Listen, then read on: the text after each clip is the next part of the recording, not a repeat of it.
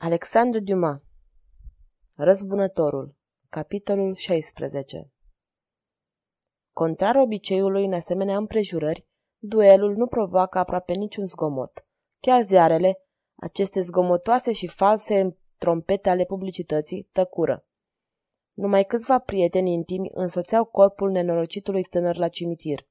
Însă, oricât îl rugau pe Renor să părăsească Parisul, el refuza cu încăpățânare. Mă gândeam să trimit și eu o scrisoare din partea mea familiei de Franchi, căci, deși scopul era bun, acea minciună din scrisoarea lui Luis către o mamă și un frate îmi displăcuse. Dar nu o făcui ca să nu fiu acuzat de indiferență sau de nerecunoștință. Cinci zile după acel eveniment, pe la orele 11 seara, lucram la biroul meu singur și într-o dispoziție de spirit destul de urâtă, când intră servitorul, închizând iute ușa și cu voce tremurândă îmi zise că domnul de Franchi dorește să-mi vorbească.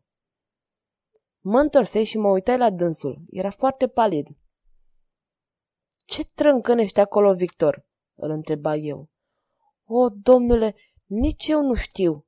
Într-adevăr." Despre care domn de Franchi îmi vorbești? Spune." Apoi, de prietenul dumneavoastră, pe care l-am văzut venind de două, trei ori pe aici. Ce, ești nebun? Nu știi că am avut nenorocirea să-l pierdem? Sunt cinci zile de atunci. Da, domnule, tocmai de aceea sunt așa de emoționat, zăpăcit. El a sunat. Eram în anticameră. M-am dus să deschid. Îndată m-am dat înapoi când l-am văzut. Atunci a întrebat. A întrebat dacă domnul e acasă și am spus că da. Apoi a mai adăugat. Du-te și spune-i domnului dumitale că domnul de Franchi dorește să-i vorbească. Și așa am venit. Nu se poate, ești nebun, dragul meu. Desigur că anticamera era rău luminată și n-ai văzut bine. Oi fi fost încă somnoros și n-ai auzit ce trebuia. Du-te înapoi și roagă-l încă o dată să-și spună numele său. Degeaba m-aș duce, vă jur că nu mă înșel. Am văzut și am văzut foarte bine. Atunci spune-i să intre.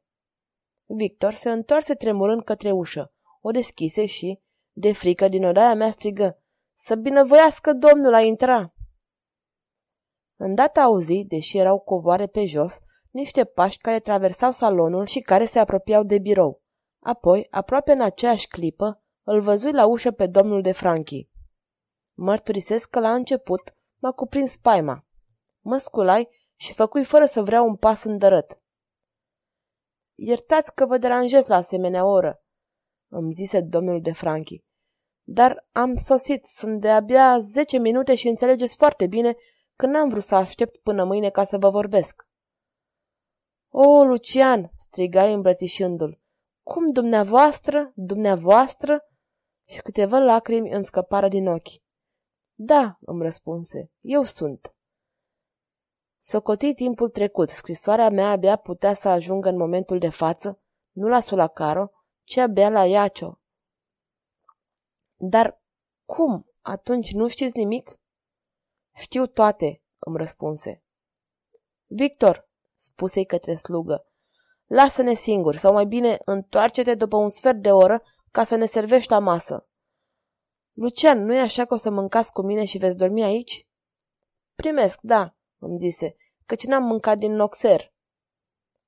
Apoi, deoarece nimeni nu mă cunoștea, sau mai bine adăugă cu un zâmbet de tristețe, deoarece toată lumea credea a recunoaște în mine pe fratele meu, nimeni n-a vrut să-mi deschidă și am plecat de acasă lăsând lumea în plină revoluție. Într-adevăr, iubitul meu Lucian, asemănarea dumneavoastră cu domnul Luis e așa de mare încât eu însumi adineauri am rămas înmărmurit când v-am văzut. Cum?" strigă de colo Victor, care nu plecase încă. Cum, domnul e fratele?" Da, da, dar pleacă și servește-ne cum ți-am spus." Victor ieși. Noi rămăseserăm singuri. Îl luai pe Lucian de mână, îl invitai să stea pe o canapea și mă așezai lângă dânsul. Dar, îi zise din ce în ce mai mirat de a-l vedea, cum? Poate erați pe drum când ați primit știrea? Nu, eram la Sulacaro. Nu se poate. Scrisoarea fratelui dumneavoastră abia a putut sosi acum. A, se vede că ați uitat de acea balada lui Bourget, dragul meu Alexandru. Morții merg mai repede decât vii. Tremuram. Ce vreți să spuneți cu acestea?